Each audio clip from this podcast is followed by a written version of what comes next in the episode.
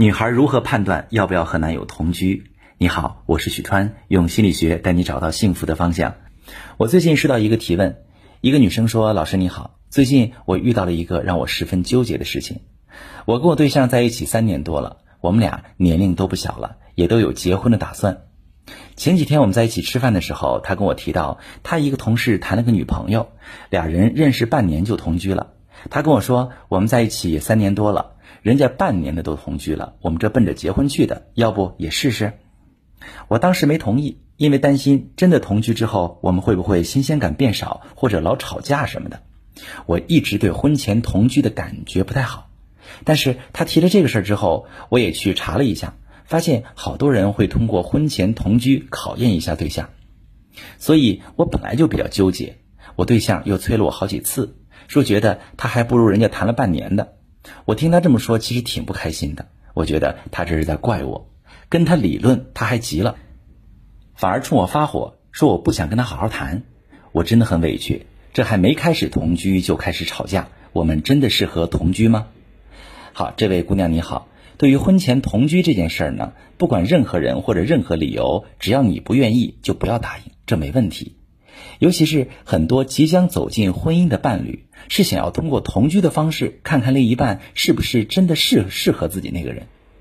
但是在我看来，起码现在，你男友想要同居，不断催促你的理由，在我看来并不是那么成立，因为他并没有站在为你们的未来考虑的角度，而是在和恋爱半年就跟对象同居的同事暗中攀比较劲。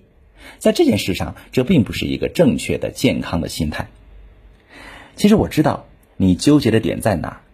虽然之前你并不太赞同婚前同居，但是男友提出这件事儿之后，你去查到那些东西，才是让你真正动摇的原因。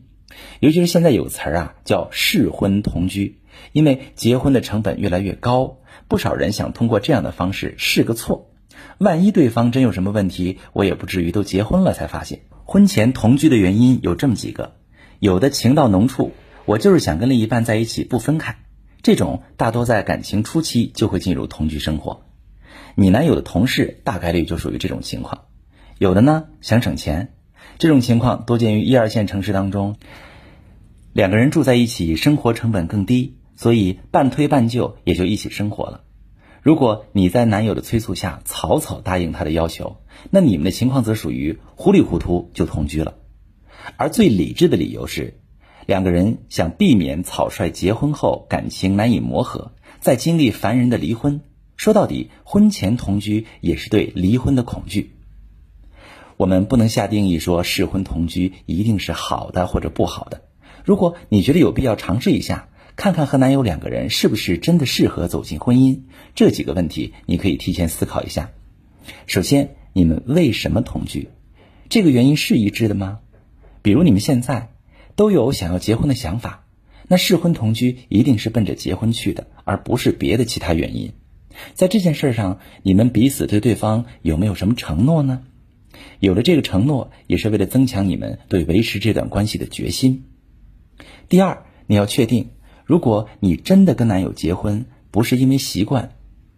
有的人在结婚之前其实是有犹豫的，但是本着都同居了的想法走进婚姻。既然我们已经在一起生活这么长时间，不妨就结婚吧。嫌麻烦其实并不能代表你会幸福。最后，一旦同居了，那些生活中不可避免的原因，你们有商量吗？